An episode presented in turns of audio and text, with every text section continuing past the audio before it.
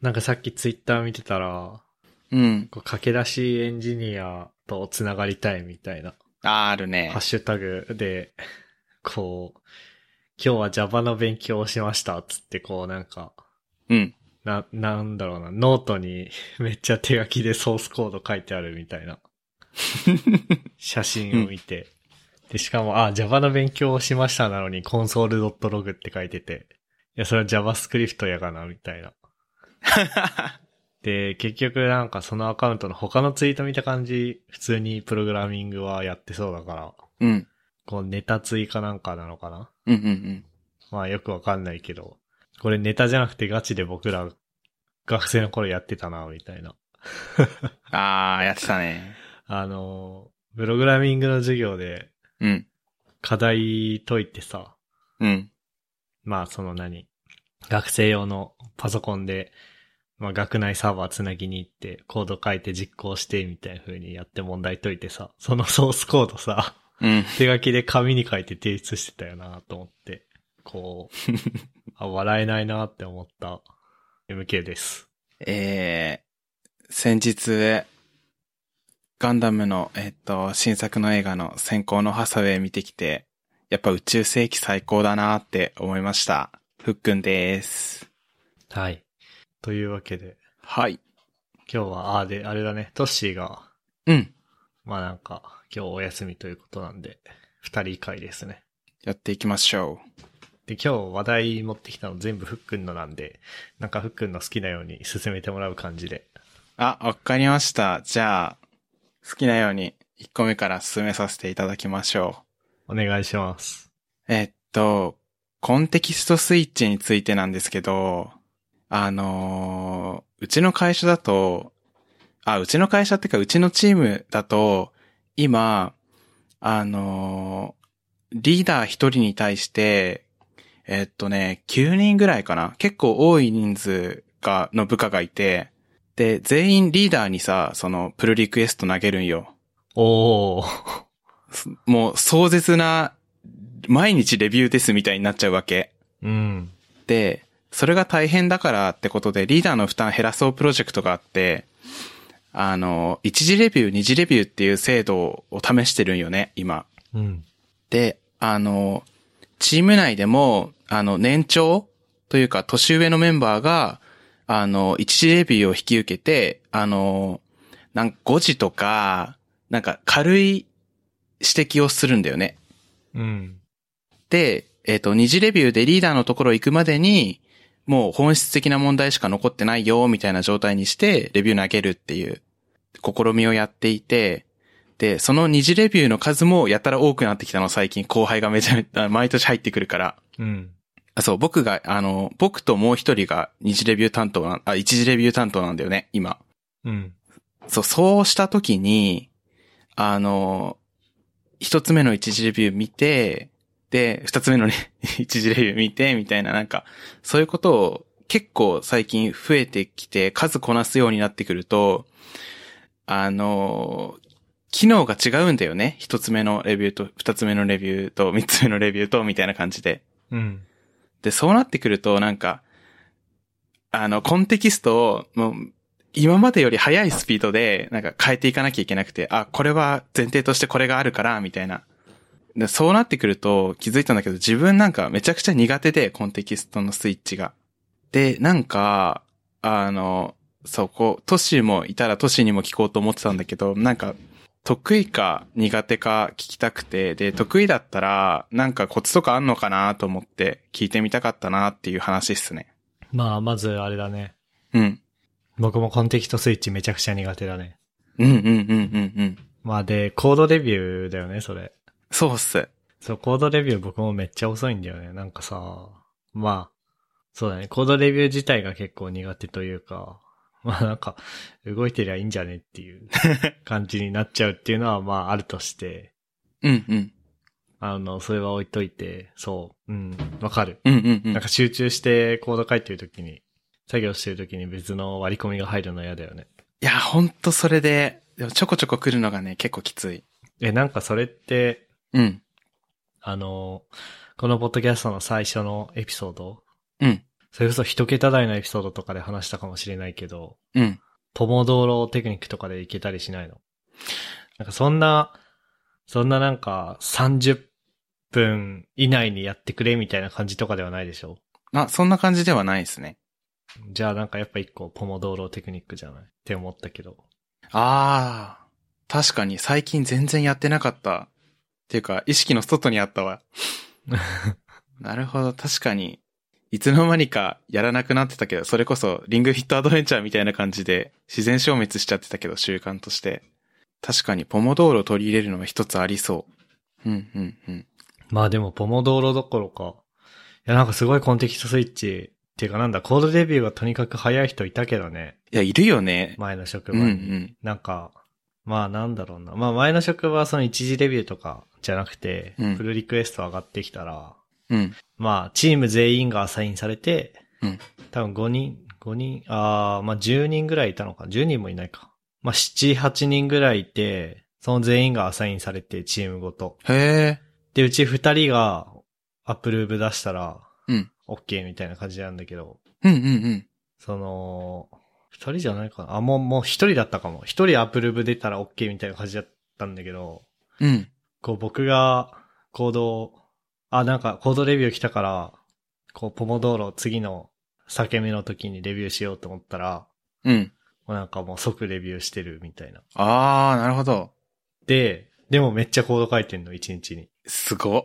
すごいよね、その人は。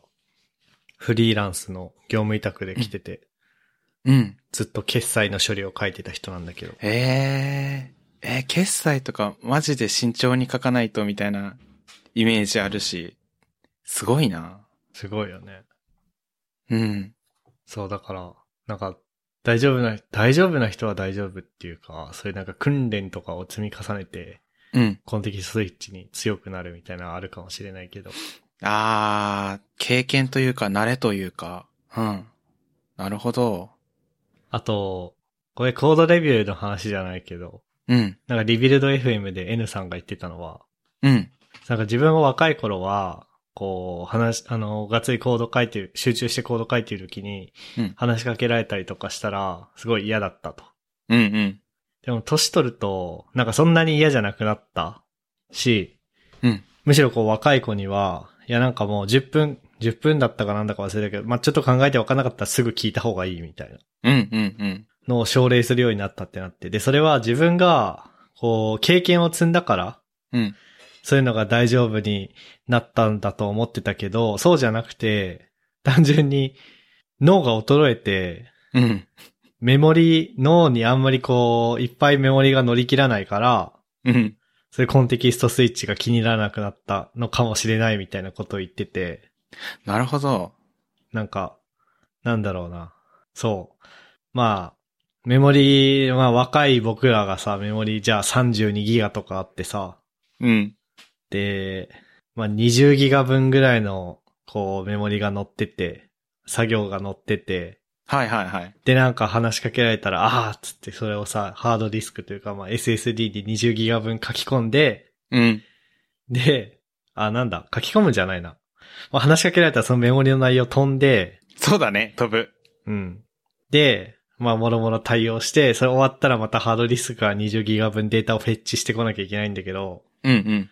なんかそもそも自分は、メモリが 512KB とかしかないから、 はいはい。そんぐらいの分のデータは捨てても読み出すのすぐ一瞬だし、みたいな。ああ、それ、なるほどね。そう。だからそういう意味で割り込まれても気になんないんじゃないかみたいな話をしてて、うんうん。あなるほどなーっていう。 確かにそれぐらいだったら感情動かないわ。そうね。うんうんうん。うん。いやー、確かに。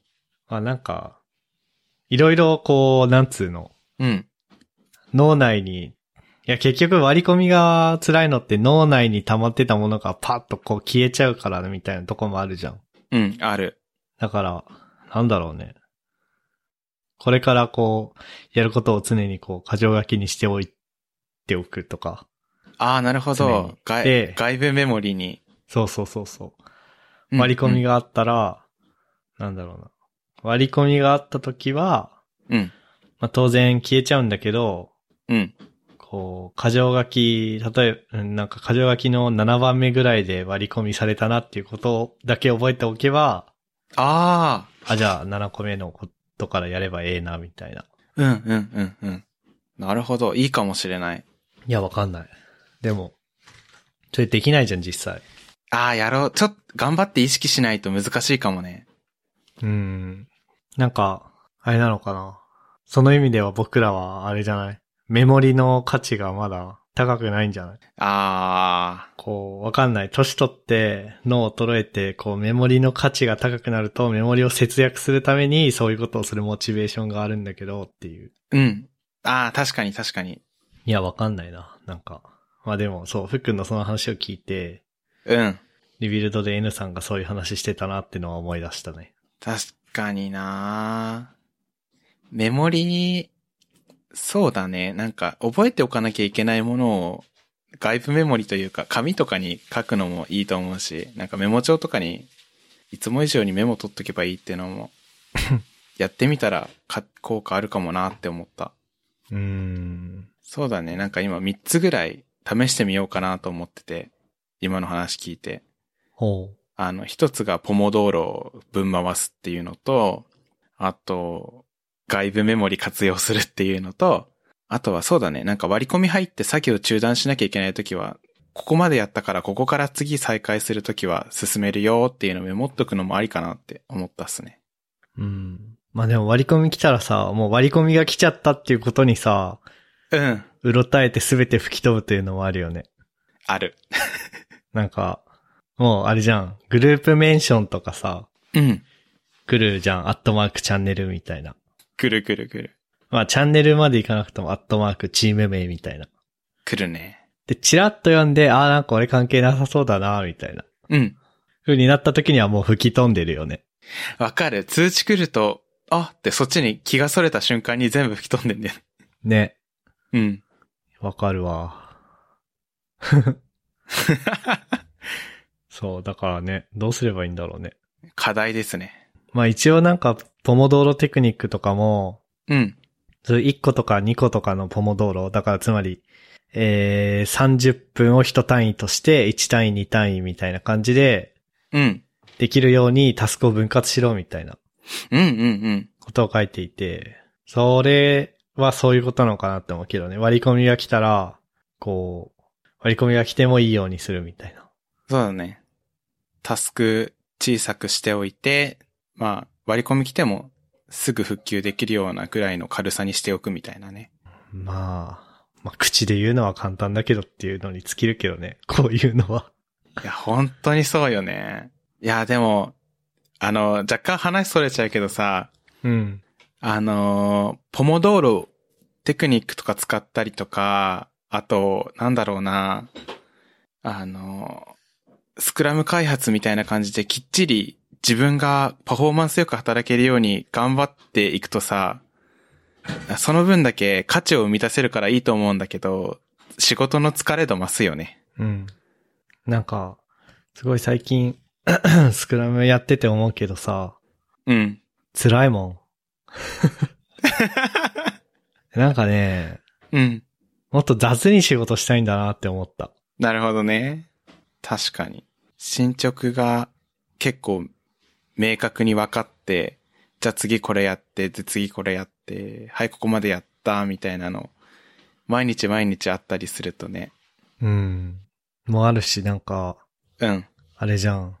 こう、えっ、とね、なんか、いろんなことがもう気になって気になって仕方ないのね、仕事やってる途中で。うん。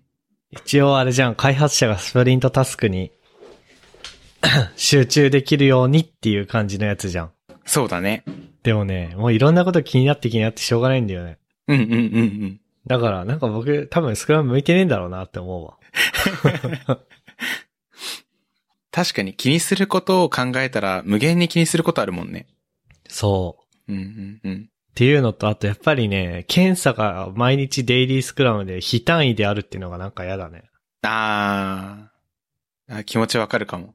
うん、なんか、締め切りまでになんか動いてりゃいいでしょみたいな。ああ、それ最高の考え方だな。まあ、逆に言うと、うん。それでみんな疲弊したから生まれたっていうのもあると思うけどね。うんうんうん。確かに。でもなんかアジャイルとか、あ、なんかちょっと話ずれ、全然変わっちゃうんだけどさ、うん。アジャイル開発とか、まあ、スクラム開発とかさ、うん。すごいいいいいんだよ、みたいな感じでさ、言われてもさ、うん。なんかさ、その、そうじゃない開発をしたことがないからさ、確かに。ウォーターフォールで開発とかしたことないじゃん、僕ら。ないよね。ない、多分ないっす。ないです。そう。だからね、いまいち、なんか何がいいのかよくわかんないんだよね。あなんかそういうことを、僕ら世代割と多いよね。いや、そうだよね。うん。なんか例あんまり思いつかないけど、そういうのめちゃめちゃ思ってる気がする。うん。そうね。まあ。で、な、なんだっけもともと何の話だっけあ、コンテキストスイッチの話か。うん。そうね、コンテキストスイッチは永遠の課題だよね。そうっすね。なんか答えを見つけたいけど、永遠の課題っすねう。んでも、見つけられないから多分あれじゃないコード書くのがざん、あの、定時後が一番はかどるみたいな感じになんじゃないあはは、ある定時ね。後はマジで割り込みないから。 めっちゃわかる。 永遠の課題ということで。ちょっと思ったけど、うん。その、一次レビュー、二次レビューみたいな話を聞いて、うん。あの、現場猫のやつを思い出したわ。あ、なんか貼られた。 見てみよあの、一番目の人は後の二人がちゃんと見てくれるだろうから、う。うん。よしっつって、うん。 OK 出して。二番目の人は一人目が合格にしてるし、三人目も見てくれるだろうから、よしっつって。うん。で、最後の人は、まあ前の二人が合格にしてるから、よしっつって、トリプルチェック何もガバガバっていう。 でも割とうちのチームでもあるな、これ。それはさ、実際機能してるそのなんだっけ一時チェックの人が、うん。こう、細かい文言とか、う文ん。字脱字をやって、うん。二次チェックの人がなんだっけなんか、なんだろう。本質的な問題というか、あの、そもそもアーキテクチャ、なんかこれモデルじゃなくてサービスに追加すべきじゃないみたいな、そういうのを見見たりとか。うん。え、二次が最後だっけそあそっかそっか。えじゃあ一次を通り抜けて二次の人が、いや、これ50ってないみたいな風になることってあるう、あ る。あ、すいませんってなる。だよね。え、で、一次の人が、まあ、若手の人で、二次の人が、こう、リーダーでしょそう。うん。だから、あ、なんかね、たまにあるのはね、あの、めっちゃ急がなきゃいけないタスクの時は、うん。あ の、リーダーが直接席にニヤニヤしながら歩いてきて、これ大丈夫だった大丈夫だよねつって。じゃあ、マジするねみたいな。 すごいなそう。急いでる時はたまにそれが起こってちょっと面白い。うん。で、CI 回してエラー起きて、おいってなる。 ああ、なるほどね。そう。あでもまあ、普段はね、あの、ケアレスミスとかそういうのは全部一時で省けてるんで、リーダーの負担は、負担は少なくなってんじゃないかなえ、。そのなんか、リントみたいなので弾けないようなやつを一次対応で見るってことだよね。そうそうそうそう。単純に受け入れ条件満たしてないみたいな。あ、そうそうそうそああ。え、それじゃあ、コード見るだけで受け入れ条件満たしてるかどうかチェックしてるそれとももうローカルに引っ張ってきて動かして動作確認もしてるう。あ、動かしてるね、基本ああ、や的っぱそうなんだ。に。うん。そうか。そうっすね。あと、これ、なんかフィーチャートグルで隠した方が良かったのでは、みたいな話になったりとか、そこで。おなんか、それが実質、なんか、訓練にもなるみたいな話が最近出てきてて、ーな、なんの、チーム内で。なんの訓練あの、レビュー、あの、なんだろう、レビューをすることで、あの、機能実装の時に、あ、ここ、こういうミスやりがちだよなとか、レビューする人に向けてこういうことを、まあ、えっ、と、リプルリクに書いたらわかりやすいよなとか、えっと、なんだろう、上の人の目線を知ることで、下の人の作業が、クオリティが上がるみたいな。うん。そういう訓練にもなるんじゃないかみたいな話もちょいちょい出てきてて、良さそう。なるほど。そんな感じですかね。はい。次なんだけど、あの、もう、今年入って結構経つけど、ちょっと目標とか見直す機会があって、っていうのも、えっとね、6月末か7月かな。なんか、そこに、あの、基礎会議あったんだよね。全、会社全体の。うん。なんかそれぐらいの時期に期が始まる、今期が始まるみたいなうち、そういう会社で、うん。それで目標はこんな感じですみたいな発表する機会があって、だから改めてなんか、こういうエンジニアになりたいみたいなのを想像する機会があって、で、自分としてはなんか、タスク一つの進めるスピードはまあまあ速くなってきたんだけど、二つ三つ抱えた時に、一個一個のスピード落ちるんよね。なんか、複数抱えた時に。なるほど。そう、なんか気にするもん、あの、気にしなくていい。まず一つのタスク進めればいいだけなのに、なんか、二つ目、三つ目のタスク気になってちょいちょい調べちゃうとか、なんかそういう感じで。全体が遅くなるから、そこ改善したいなって思ったのと、あと今、えっと、フレームワーク、アンギュラーしか触ったことないみたいな状況だから、なんか、でもさ、あの、リアクトネイティブとかさ、あと、Vue.js とかいろいろあるから、そういうところとアンギュラーの違いを理解して、なんかアンギュラのいいところを逆に再認識するみたいなことしてみたいなと思ったりとか、そういうこと考えてたんだよね、最近。うん。で、なんかそういう感じの、なんか、こ今年はこうしたいなとか、あったら聞きたいなって思ってああ。ました。他の人のやつも。いや、ないんだよね、そんなに。ああ、そうなのか。なんかね、うんそういうのがね、うん。ないんですよ、あんまり。そうなんですか。なんだろうな。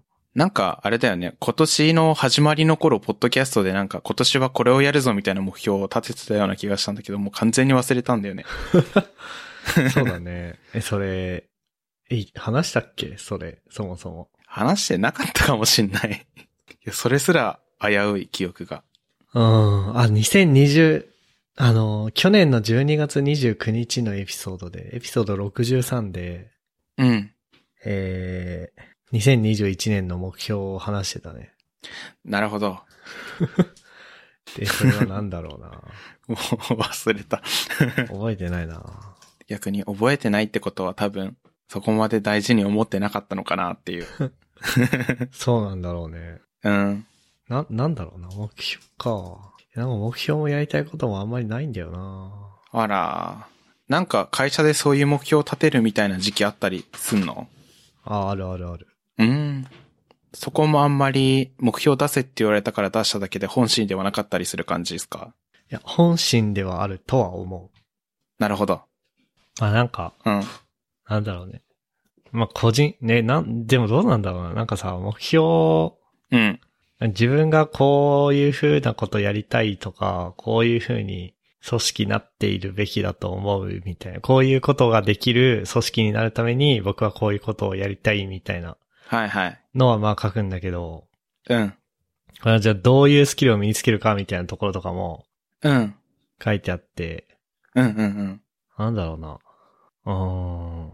いや、なんかうまく言えないけど、僕あんまり会社の目標設定みたいなのうん。がうまく機能するイメージが湧かないんだよね。あー、でもわかる。なんか半年こんなことするとかさ、なんかわかんなくないわかんないわかんない。その時必要っぽいことをするだけじゃん。そうだね。なんか、そういうのって、なんかいろんな条件が噛み合わないと実現されないというか、うん。そんな気はしてるんだけど、その条件が揃った現場に立ち会ったことがなくて、わかる。いや、なんか、うん。そう、なんか、今僕のいるチームは、うん。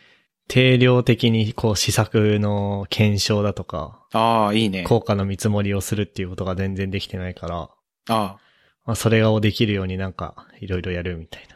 なるほど。できてない側の、なるほど。すごい、すごいざく、ざっくりとした感じのこと書いてんだけど、うん、でもあれよ、しばらく特に検証が必要そうなうん。うん。試作やんないんだよね。社内向けのあなんらち。ゃらみたいなのばっかりで。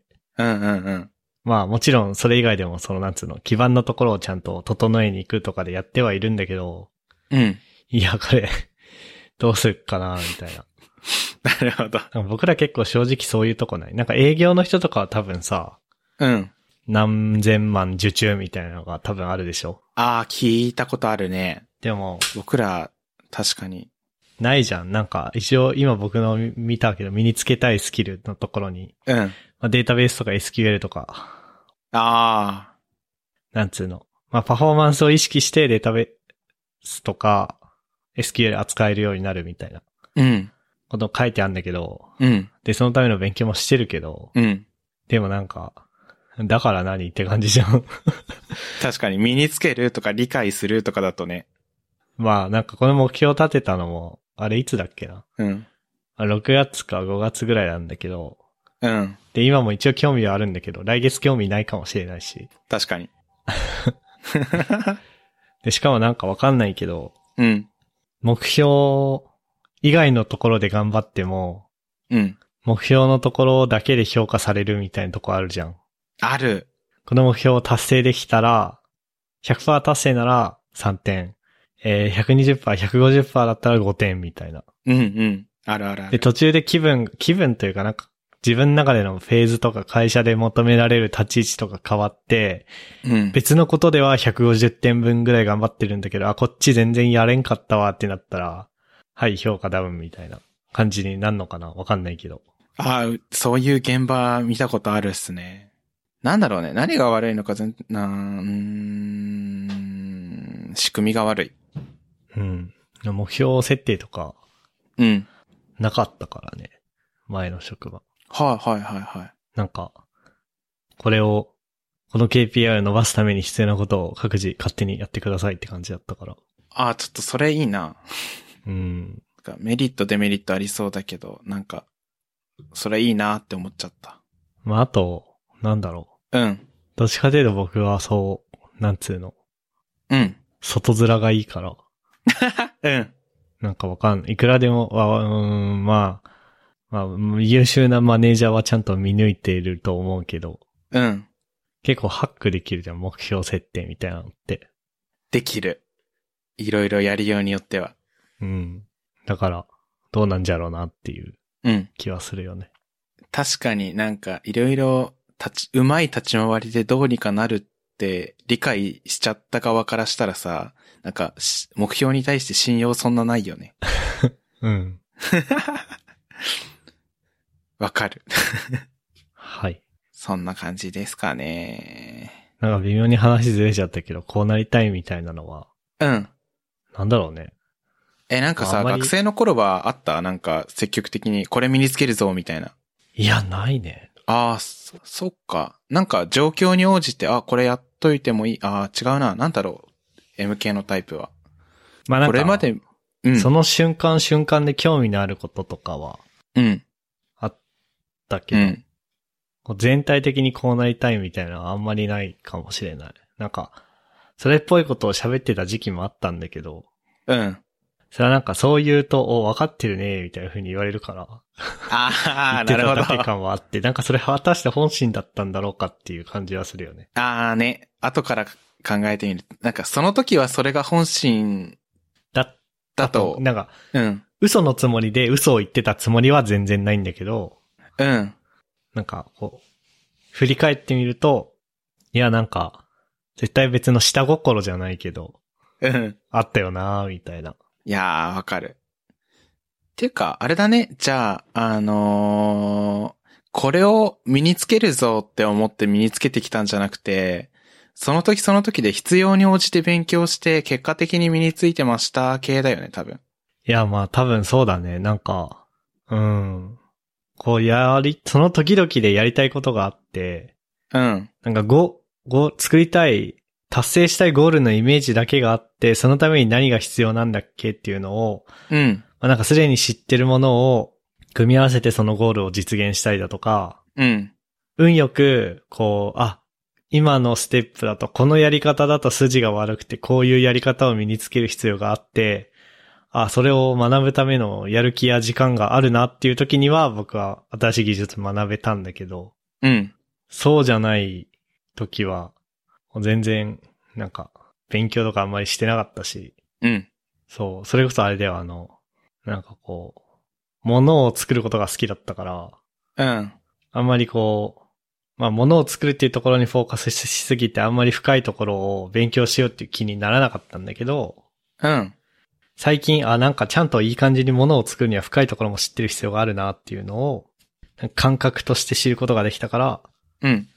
深いところもちゃんと勉強しようっていうふうにな、なってきたし、うん。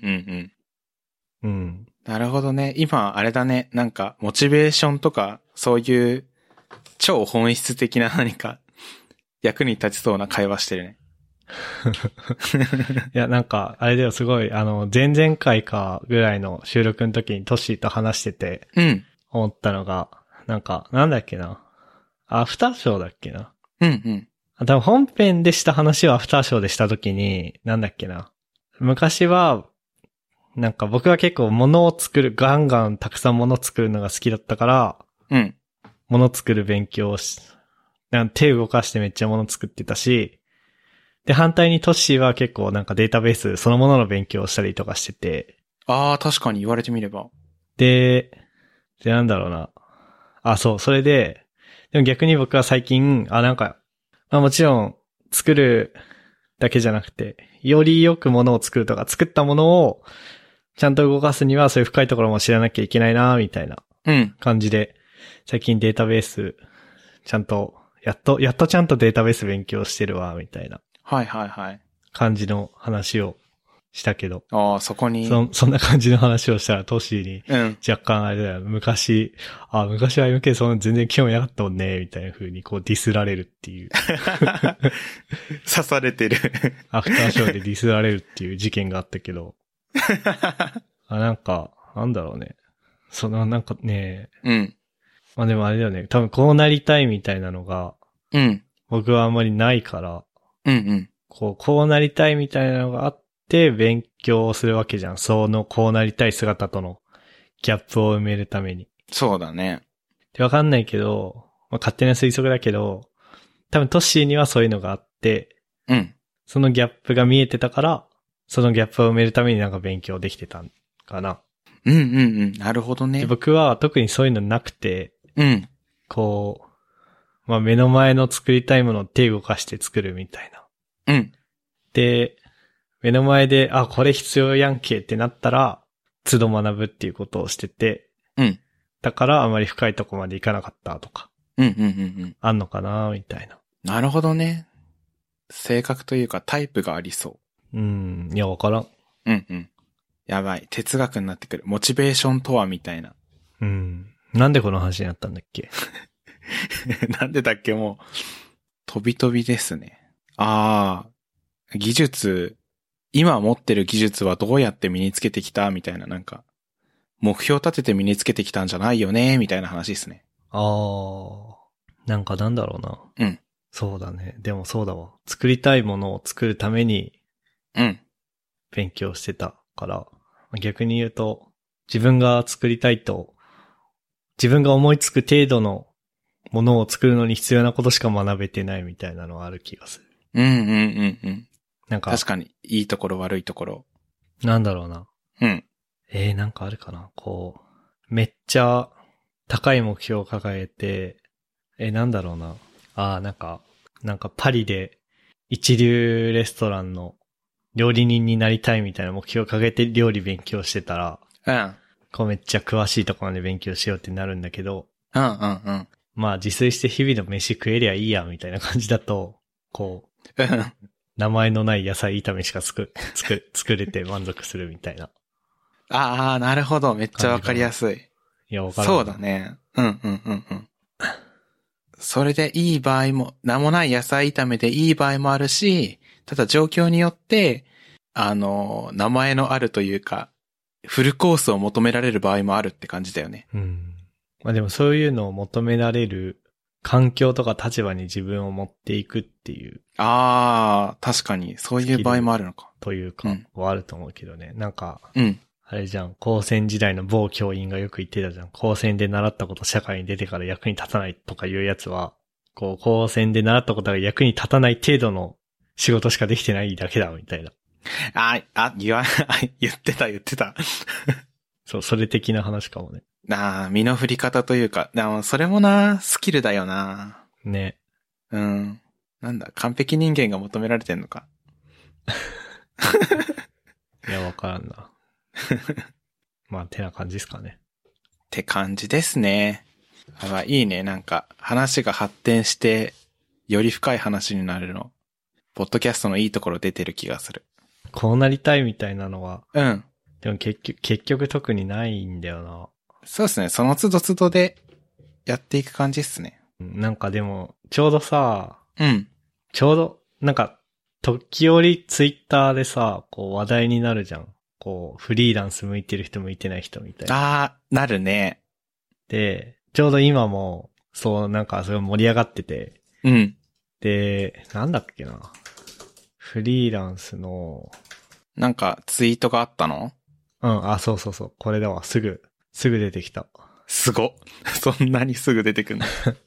フリーランス最高みたいな風に言ってた人は、うん。だいたい数年後に起業するかどっかの社員になってるし、あら。なんかやりたいこと見つからないなーっつってずっとフリーランスやってる人は、うん。うん今でもずっとフリーランスやってるみたいな。 うんうんうん。これ見てなるほどなーって思ったよね。確かに。なんか知り合いのフリーランスの人もさ、うん。まあその人は別にやりたいことが見つからないからずっとフラ、フリ、フリーランスやってるわけじゃないとは思うんだけど、うん。まあでも結構、なんだろうな、正社員のオファーとか受けたりするんだって。うんうん。でもなんか、いやなんか今の現場に仕事として、今の現場に貢献したいみたいなのはあるけど、うん。こう事業に貢献したいって思えるほど興味持てないな、みたいな。うんうんうん。だから、だからフリーのまま、業務委託のまま関わり続けるかな、みたいな話をしてて、うんうん。え、それすごいな、みたいな。うんうんうんうんうん。こう、その割り切り方すごいなというか、ああ、確かに。結構、結構いい会社だったし、多分お金もいいと思うからさ、うん。全然僕だったら、あそのままなんかもう、はい、ぜひ、ぜひ、つって正社員になるのになーって思って。うんうんうんうん。でも、そうじゃないから。あ、なるほどなーって。なんかその話を聞いてた後に、このツイート見たから、うん。こうより、よりなるほどなーみたいな。なるほどね。なんか手段と目的が、みたいな話だね。そうそうそうんうんうん。う。で、まあ僕も、あれじゃん。人生フラフラしてるじゃん。 まあまあまあ、そうかもしれない。だから、うん。なんだろうね。なんかそういうのもありなのかなって、ちょっと思う、思うよね。確かに。まあでも、わからんな。僕は自己主張とかあんまりできないし。自己主張ってかなんだろう。単価の交渉とかできなさそう、自分は。あー、むずそそれなんか、本当は、こんぐらい欲しいんだけど、う。うん。それをちょっと下回る額で言われた時に、うん。いや、あげてくださいって言えなさそう、僕は。うんうんうんうん。でもそれフリーランスに限らない気はするけどね。正社員でもなんか、確かに。なんか低い査定とか出されたりすることってあると思うし、そこで戦うっていうのはうん。必要かもしれんけど。いやー。そのスキル伸ばすのむずすぎるね。うん。いやふっくんはなんかあれじゃなかったっけなんだっけなんか離島、離島でフリーランスするんじゃなかったっけあー。 どこだっけななんか、そうだね。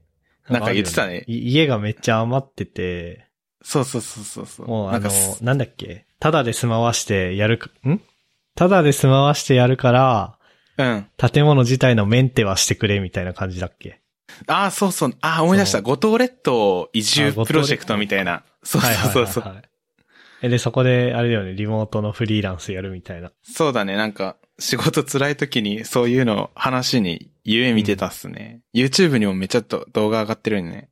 それはあれかななんか、あ、なんかハワイ行きてえな、ぐらいの感じえっとね、いや、これもね、あの、思い返してみると、ハワイ行きてえなぐらいの感じだった。あ当時は当時はめっちゃちそうゃそんうと考えてたけど、そうそうそっていうね。はいはいはう。い。そう、ただの現実逃避だった。 ああ。 まああるよね、そういうのはね。うん。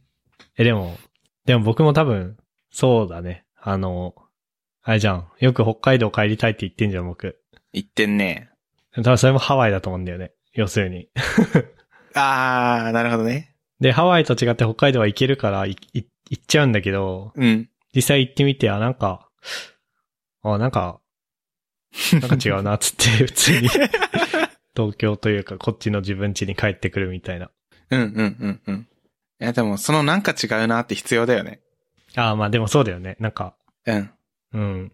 その、分析できないもんね。うん。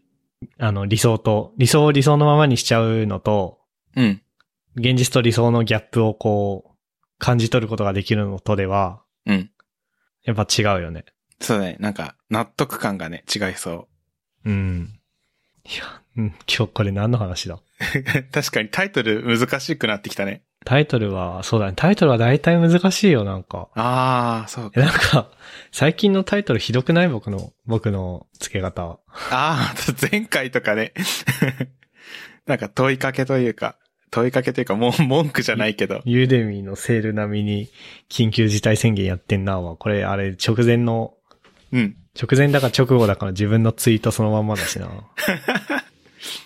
まあでも、そんぐらいでも全然。 その前の前とか、エピソード90とかはさ、うん。 3人で話題を持ち寄った回だから ね。いや、そういう、そういうポッドキャストだから、みたいな。 確かに。うん。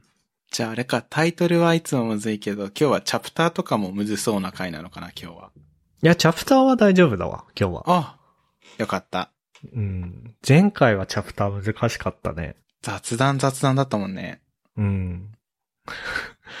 うん。前回だって、緊急事態宣言っていううん。チャプターに、うん中の小ノートのリンクに横浜市ゴミ分別辞典が入ってるから。 めちゃくちゃだ。だからあれだよね、緊急事態宣言の話をして、うん。なぜか選挙の話になって、横浜市のゴミの話になったって感じだよね。 そうだね。それ要約してタイトルつけるって無理じゃね無理だね。 無理だわ。だから結構ね、頭抱えてるんですよ。毎週編集しながら。裏話だ。はい。そんなとこかな。そんなとこだね。時間もいい感じかもしれない。ここまで聞いていただいた皆さんありがとうございました。